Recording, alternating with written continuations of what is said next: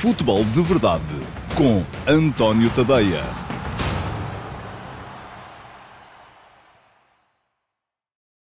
Olá a todos, muito bom dia, sejam muito bem-vindos à edição número 29 do Futebol de Verdade para a época de 2023-2024. Hoje é quinta-feira, é dia 14 de setembro de 2023 e uh, hoje o Futebol de Verdade vai permitir-me uh, espraiar-me um bocadinho um, do futebol para outro dos meus desportos favoritos, que é o rugby, e uh, está a decorrer o Campeonato do Mundo de Rugby um, em, com a presença de Portugal. Portugal estreia-se no próximo sábado, um, às 16h45, creio eu, contra Gales. mas, enfim, não vou falar de rugby, vou falar de futebol, só que tanto uma pergunta como a outra vão permitir-me fazer aqui algumas comparações uh, com aquilo que é a realidade do rugby. Aliás, tal como já fiz hoje de manhã uh, na edição do dia das conversas de bancada, em que falei um bocadinho sobre a liberdade criativa no desporto de alta competição. E fica aqui o link para as conversas de bancada de hoje, para quem quiser ir ler. Falei lá uh, de uma entrevista de Dani Cipriani, que foi o meu jogador de rugby favorito dos últimos anos, uh, mas foi sempre um outcast, foi sempre uma espécie de uh, fora da lei, não alinhado, enfim, não vale a pena adiantarmos muito por esse caminho. É um nome que se calhar não vos diz grande coisa à maior parte de vocês e, portanto, seria estar aqui a amassar-vos com detalhes que se calhar não vos interessam assim por aí além. Mas antes de passar à resposta às perguntas do, uh, que, às quais vou responder no Futebol de Verdade de hoje. E já sabem que todos os dias aqui, pelo menos, há sempre Q&A e hoje só vai mesmo haver Q&A, não há uh, mais acrescentos ao Futebol de Verdade, porque não houve futebol para analisar no dia de ontem. Uh, dizia eu, antes de passar no, à resposta às vossas perguntas, às duas perguntas, queria ainda deixar-vos aqui dois pedidos. O primeiro pedido é que deixem perguntas na caixa de comentários do YouTube e façam-no de preferência mais cedo. Aqueles que estão habituados a acompanhar o futebol de verdade ao meio-dia e meia Uh, têm sido, nos últimos dias, uh, surpreendidos com o facto do programa estar a entrar um bocadinho mais tarde do que é habitual. Uh, e o programa está a entrar mais tarde do que é habitual por uma razão muito simples. É que, como eu optei por fazer gravação em vez de fazer direto, Uh, e não deixo de estar disponível e estou lá sempre no live chat em direto para conversar convosco enquanto está a passar a gravação do programa, portanto só não estou é a afetar o meu raciocínio no direto respondendo a perguntas que às vezes são sobre temas completamente ao lado, mas estou lá no live chat por escrito a conversar convosco quase todos os dias, se não mesmo todos os dias, mas estava a dizer que Uh, aqueles, uh, como eu passei a gravar uh, o, o, programa, em vez de o fazer em direto, ele tem que passar por um processo, primeiro de edição do vídeo, depois de renderização do vídeo, depois de, e esta é a parte mais morosa da coisa, de aprovação por parte do YouTube. Eu percebo perfeitamente que isto seja assim.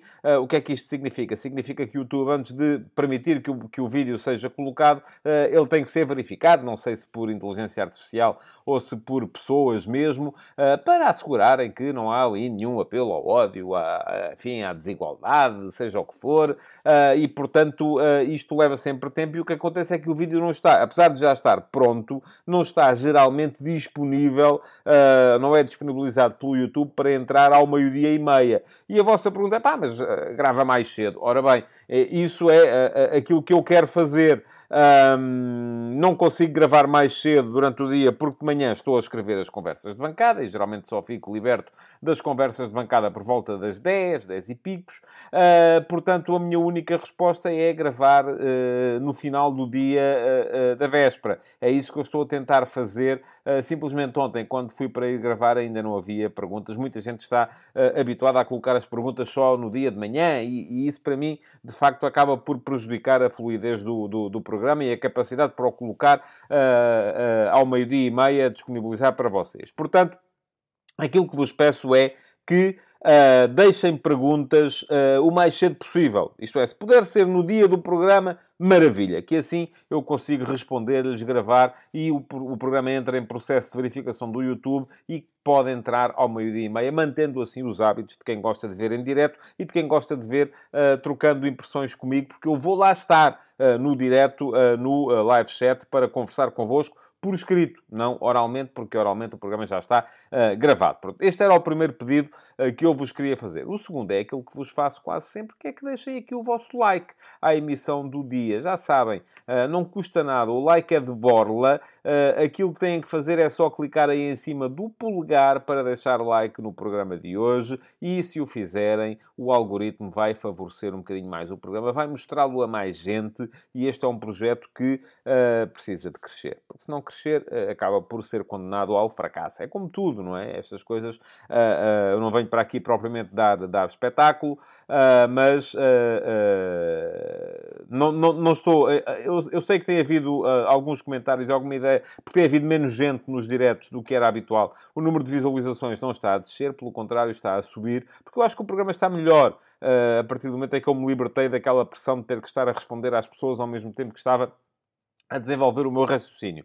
Uh, mas, uh, de facto, tem havido menos gente no direto, mas há mais visualizações no global. Agora, uh, é importante que haja mais e mais e mais, porque é assim que o programa acaba por cumprir a sua função. Portanto, já sabem, se puderem, deixem o vosso like na emissão de hoje. Se puderem também, inscrevam-se no meu canal e fica aqui o link para poderem fazê-lo, para poder, basta clicar em cima do botão que diz inscreve-te aqui e se puderem também, ativem as notificações, que é para serem avisados quando entram conteúdos novos no canal e para poderem estar, por exemplo, no direto, em que eu não vos vou responder uh, oralmente, mas uh, responder-vos-ei uh, através do live chat, através do teclado, enquanto estamos todos a ver o programa a decorrer. Bom, vamos lá embora então. Feitos os dois pedidos, vamos passar à resposta às duas perguntas do dia. Já sabem, vem uma do meu canal de YouTube e vem outra uh, do meu servidor de Discord, ao qual acedem os subscritores premium do meu Substack em tadeia.substack.com. Mas vamos lá entrar com o Q&A.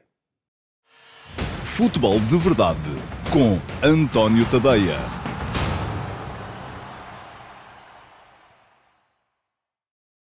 Vamos lá então passar à resposta às perguntas que selecionei entre aquelas que me deixaram tanto nas caixas de comentários do programa de ontem no YouTube, como também uh, na chatroom perguntas do Discord no meu servidor de Discord, ao qual têm acesso os subscritores premium do meu Substack em tadeia.substack.com. Ora, a primeira pergunta que já está aí a aparecer à vossa frente é que vem do YouTube e vem do uh, 14 Rue du Cancelo. Uh, bom, enfim, tentei descobrir o nome do, uh, da pessoa, não consegui, uh, mas é isto que temos para, para identificar o autor da pergunta. E a pergunta é a seguinte: Boa tarde, o seu artigo sobre Pogba fez-me lembrar que Pogba é um exemplo que eleva Ronaldo, Messi e Zidanes ao Olimpo.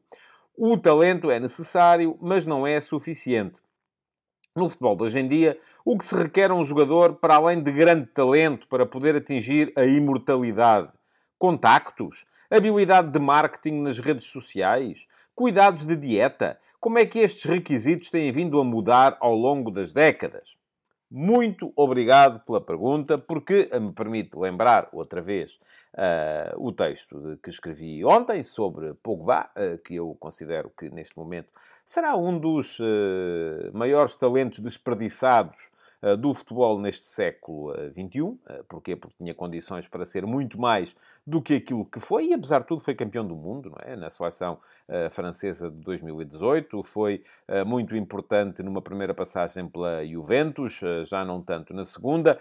Nunca confirmou aquilo que se esperava dele quando saiu da Juve para o Manchester United e voltou ao Manchester United. E o Manchester United pagou por ele 105 milhões de euros. Foi, na altura, o jogador mais caro do mundo em 2018. 2016, ah, mas ah, nunca foi aquilo que, na verdade, poderia ter sido por razões diversas e eu ah, mencionei-as, algumas delas, no texto das conversas de bancada de ontem e fica aqui também o link para quem quiser dar lá um salto e ler Uh, aquilo que eu escrevi sobre Pogba, sobre a carreira de Pogba, nas conversas de bancada de ontem. Mas, uh, aliás, os, os, temas estão um bocadinho relacionados. Uh, quem quiser ler também, e já deixei o link lá atrás, as conversas de bancada de hoje, uh, em que faço o elogio da liberdade e da criatividade, uh, mas ao mesmo tempo tento perceber por que razão é que um jogador que terá sido uh, dos mais criativos, ou chamei-lhe inclusive nas conversas de bancada de hoje, o Ricardo Quaresma da Bola Oval, como foi o caso do Dani Cipriani, nunca foi um dos grandes craques do rugby mundial,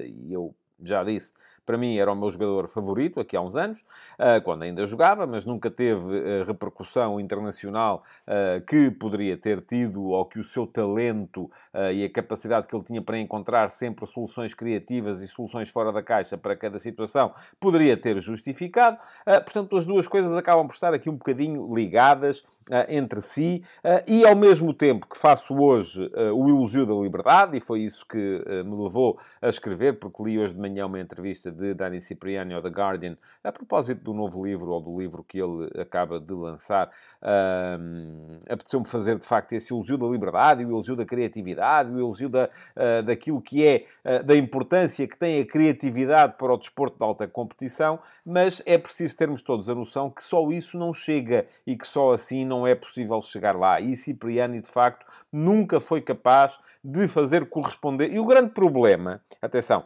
não é tal como não é em Pogba, não é o facto de ele dentro de campo ser um tipo diferente, de ele dentro de campo ser um tipo que escolhe soluções diferentes, de ele dentro de campo ter uma faísca que o leva a recusar os cânones e os poderes instituídos não, o grande problema não é esse. O grande problema é que fora de campo, uh, e o próprio Cipriani reconhece isso, uh, nunca teve uma vida suficientemente regrada para poder depois ser uh, o melhor de si próprio quando calçava as chuteiras e se equipava e entrava. Não treinava bem, porque, porque tinha uma vida demasiado atribulada, era muita confusão, muitas festas, muita, enfim, um comportamento fora do futebol, fora do rugby, no caso dele, que nunca foi o ideal Uh, e no caso de Pogba, eu acho que foi um bocado isso também, não é? Foi, aquela, uh, foi, foi foram todas aquelas influências externas, uh, que só no último ano vimos vários exemplos disso mesmo. a forma como ele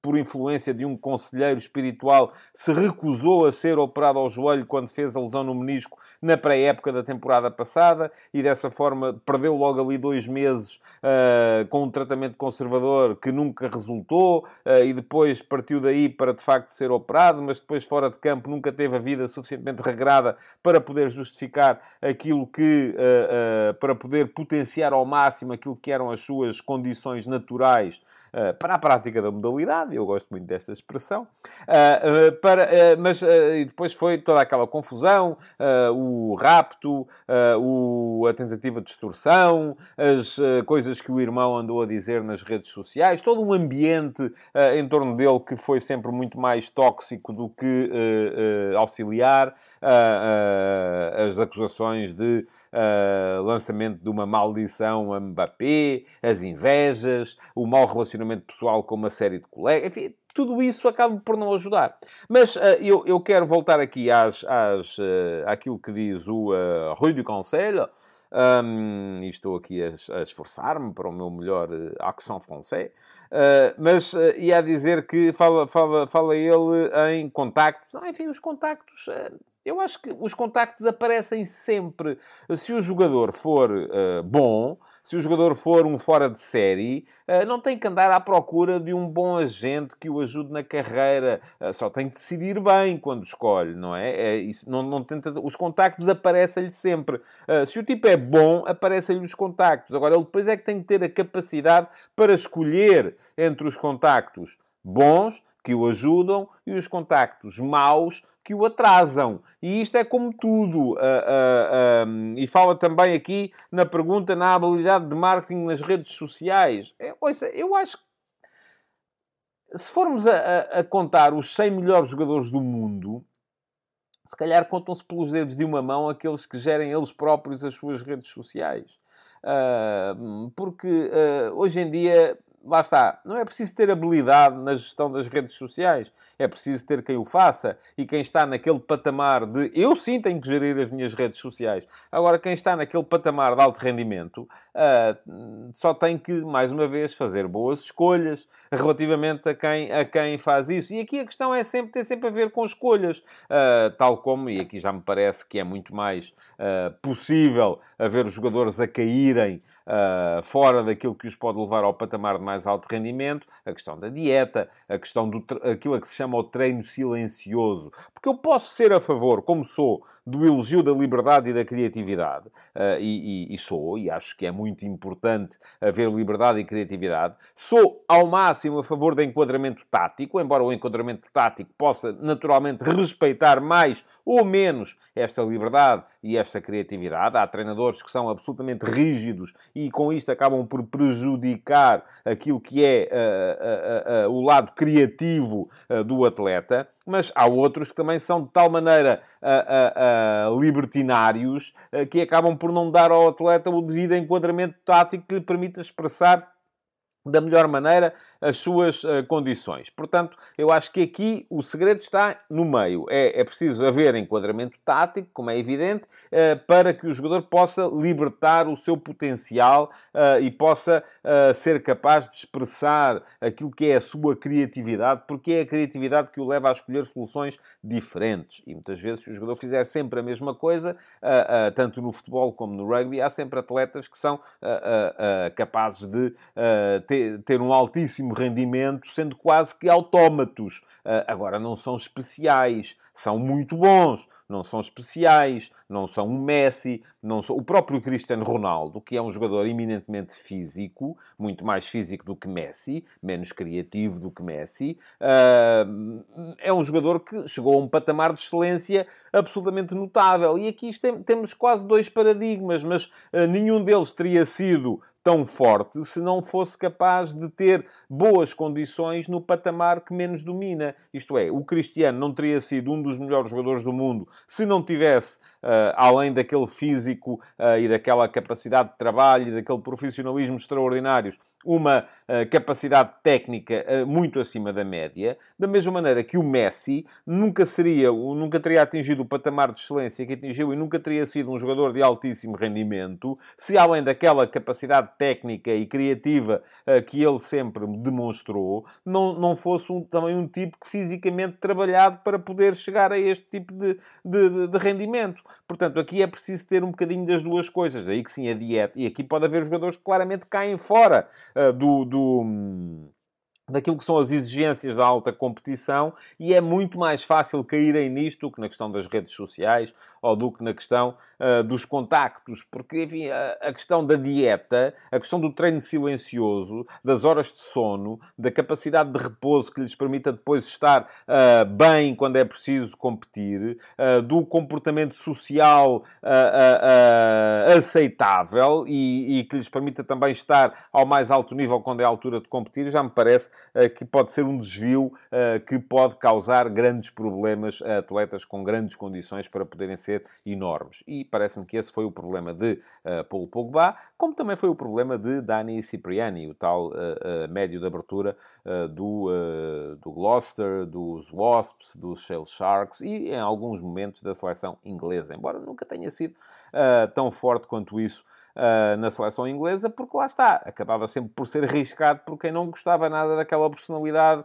uh, borderline, daquele, daquele tipo de, de, jogador que tentava sempre ir contra aquilo que são os cânones. E isso pode ser, de facto, uh, uma lição que nós temos que aprender, que o grande problema de, de, de Cipriani, ou de Pogba, não foi uh, o ser contra os cânones, foi o não ser capaz de respeitar aquilo que eram as condições necessárias para ser um atleta de alto rendimento. Porque é impossível pensarmos que uh, no, no, na liberdade criativa total. Isso não funciona.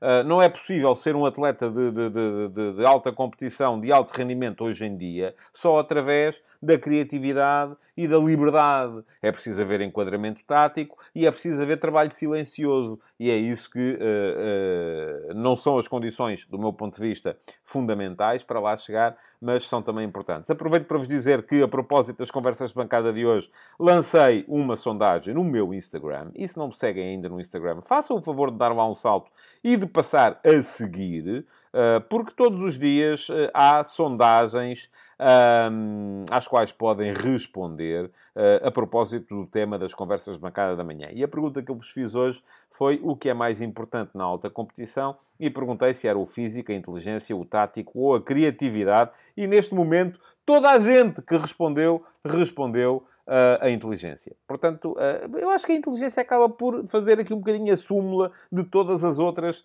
características. porque quem for inteligente, inclusive, percebe a importância do, do domínio físico nesta, nesta questão. Portanto, acho que é uma boa resposta. Seria a minha resposta também, se tivesse que escolher uma das coisas. Bom, está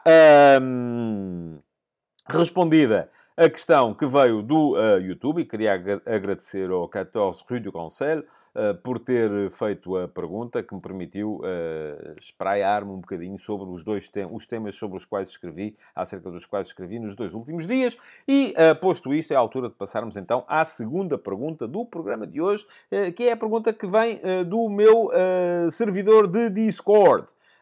e já sabem, ao meu servidor de Discord, acedem todos os subscritores premium do meu Substack, em tadeia.substack.com, e pode fazer aqui a subscrição, custa-lhe 5 euros por mês ou 50 euros por ano um, se optar por uma subscrição anual, que lhe dá dois meses de borla, ou pode até fazer a subscrição gratuita. Não paga nada, também não tem acesso a tudo, mas pelo menos assegura, e eu encorajo muito isso. Quem não puder pagar, quem achar que não deve pagar, quem achar que não está para pagar, faça a subscrição gratuita, não pagam nada, é completamente de borla, recebem pelo menos as conversas de bancada todos os dias de manhã, mas com essa vantagem, recebem-nas no vosso endereço de e-mail e não têm que estar dependentes dos algoritmos algoritmos do Facebook, do Twitter, do Instagram, seja o que for, que às vezes mostram e às vezes não mostram e cada vez mostram menos. É essa, aliás, a razão pela qual eu uh, entendi que precisava de depender cada vez menos das redes sociais para difundir o meu trabalho. Mas estava a dizer que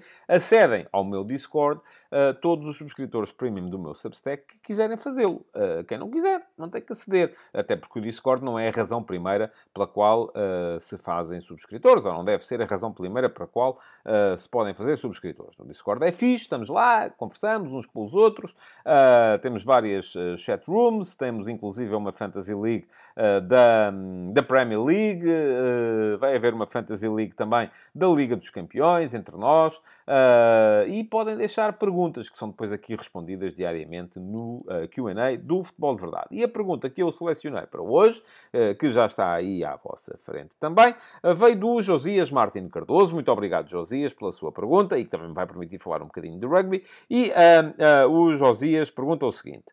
Nesta última jornada dupla dos jogos da UEFA, UEFA European Qualifiers, eh, enfim, Campeonato da Europa, diria eu, houve alguns jogos em que saltou à vista a grande diferença entre algumas seleções. Isso traduziu-se nas goleadas impostas por Portugal, Espanha, Bélgica, Dinamarca, Croácia e Suécia a seleções como a Geórgia, o Chipre, o Luxemburgo, a Letónia e a Estónia.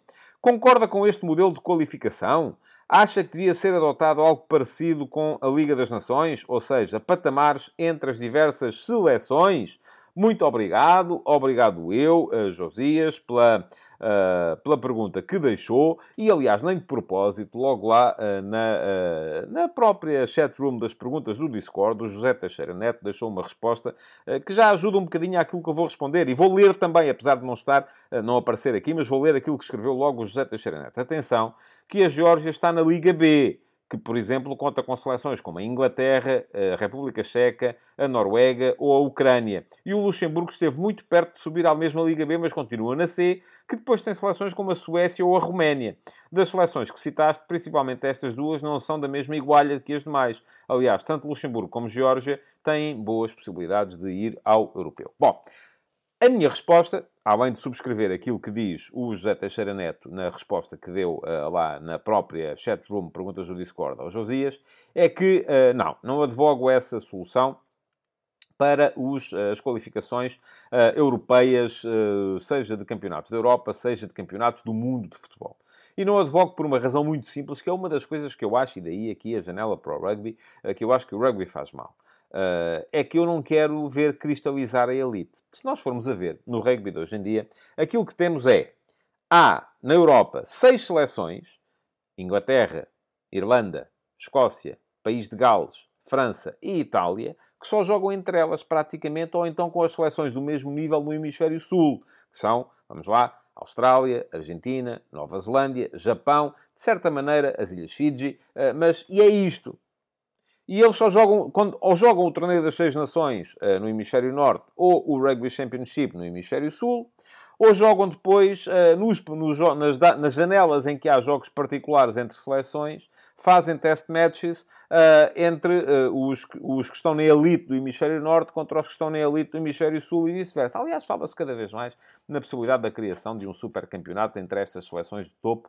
Uh, e, e, hoje em dia, até se formos a ver, a Geórgia se calhar já está a um nível semelhante ao nível da Itália, mas não entra nas seis nações por uma razão muito simples, é que a Geórgia não tem o mesmo potencial Uh, uh, em termos de negócio, em termos de marketing, em termos de audiências, em termos de patrocinadores que tem uma seleção da Itália. Por isso não aparece.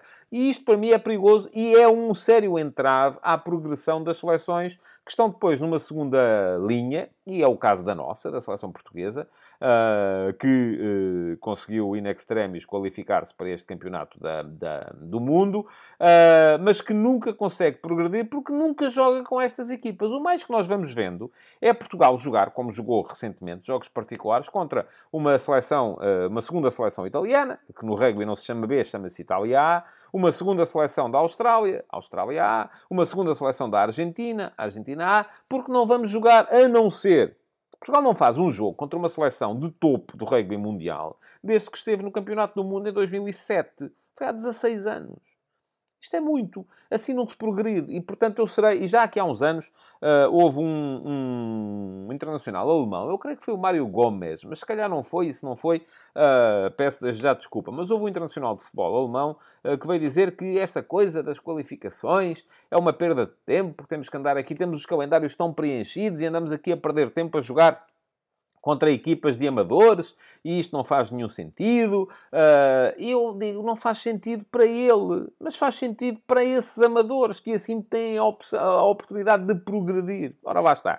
A competição por patamares, além de que os patamares, tal como o José Teixeira Neto na resposta provou, são sempre muito volúveis. Ah, porque uma equipa como a Geórgia já está na Liga B e o Luxemburgo esteve quase na Liga B. Uma equipa como a Inglaterra está também na Liga B. E equipas como a Suécia está, estão na Liga C. Portanto, há aqui, uh, como todos todas as edições da Liga das Nações, há subidas e descidas. Alguém tem que descer, alguém tem que subir e isto acaba por ser um bocado volúvel, enquanto essa cristalização uh, que temos no rugby não permite uh, esse tipo de volubilidade. Uh, mas aquilo que me parece é que, hum, além disso, essa cristalização seria sempre negativa se for vista do, plano, do ponto de vista de quem está abaixo. Eu sei que os calendários são estão cada vez mais sobrecarregados, mas a resposta nunca pode ser essa. Nunca pode ser a de impedir os jogadores amadores, eh, e muitos deles até já nem são amadores, mas jogadores mais fracos, de equipas como Liechtenstein, de equipas como Gibraltar, de equipas como Andorra, de equipas como uh, uh, uh, o, o, o Samarino, de jogar contra os seus ídolos porque isso lhes permite progredir e, e, são histórias que eles terão sempre para contar. E essa democraticidade, democraticidade do futebol é algo que eu acho que deve ser preservado e não uh, terminado. Portanto, Josias, não, não acho nada que uh, deva ser. Uh, adotado um esquema semelhante ao da Liga das Nações para as qualificações dos europeus e dos mundiais. Para isso já lá está a Liga das Nações. Uma das vantagens que a Liga das Nações tem é precisamente essa, a de ser uma competição muito mais, uh, passa a redundância, competitiva porque coloca frente a frente equipas que são mais ou menos do mesmo nível uh, a, cada, a cada momento, uh, mas uh, tem que haver, e eu acho que deve continuar a haver no futebol, a possibilidade de as equipas mais fracas continuarem a testar-se contra as equipas mais fortes. E apesar de Luxemburgo ter apanhado 9 a 0 agora de Portugal e de ter apanhado há pouco tempo 6 a 0 em casa de Portugal, portanto foram 15 a 0 uh, em dois jogos contra o Luxemburgo, apesar da Geórgia ter apanhado uh, eh, 7 a 1 da Espanha, eu recordo-me que ainda na qualificação para o último campeonato do mundo, a Espanha viu-se e desejou-se para ganhar em Tbilisi, à mesma Geórgia, e só ganhou com um golo já nos descontos, creio eu, 2 a 1. Uh, eh, portanto, não, não, não, não me parece de todo, esteve a perder, não me parece de todo que, enfim, de vez em quando podem acontecer estas coisas, da mesma maneira que de vez em quando os nossos clubes apanham goleadas ou dão goleadas, os grandes dão goleadas uns aos outros. Isso pode acontecer, mas isso não quer dizer que uh, devam deixar de competir uns com os outros. Não, antes pelo contrário, têm que competir é mais vezes. Uh, portanto, a minha resposta é não, não sou favorável a esse tipo de escalonamento. E pronto, com esta resposta chegamos ao final uh, do uh, QA de hoje, que é tudo aquilo que tenho para vocês hoje uh, no Futebol de Verdade. Amanhã, sexta-feira, não se esqueçam que há live. Portanto, amanhã temos duas, aliás, vamos ter três edições do Futebol de Verdade amanhã.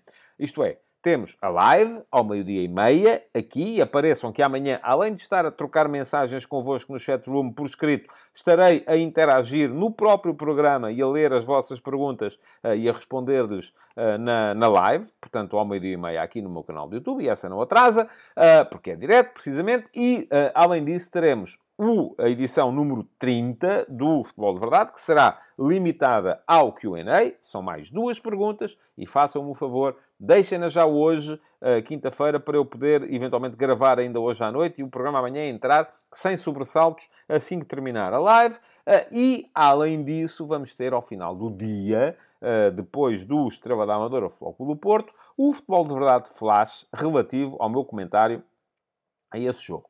E o Futebol de Verdade Flash vai ter novidades, portanto, vai deixar de ser aquela coisa com muita percorrência, uh, com uh, 10 minutos a falar, uh, assim, de, de, de, até a fazer quase que um relato do jogo, vai ser mais analítico e menos descritivo, porque eu acho que é isso que pode fazer a diferença aqui no Flash. Muito obrigado por terem estado aí. Voltem amanhã para as três edições do Futebol de Verdade, se fazem favor. E já sei que já vos disse, mas vou dizer outra vez. Deixem o vosso like. Até amanhã! Futebol de Verdade, de segunda a sexta-feira, às 12h30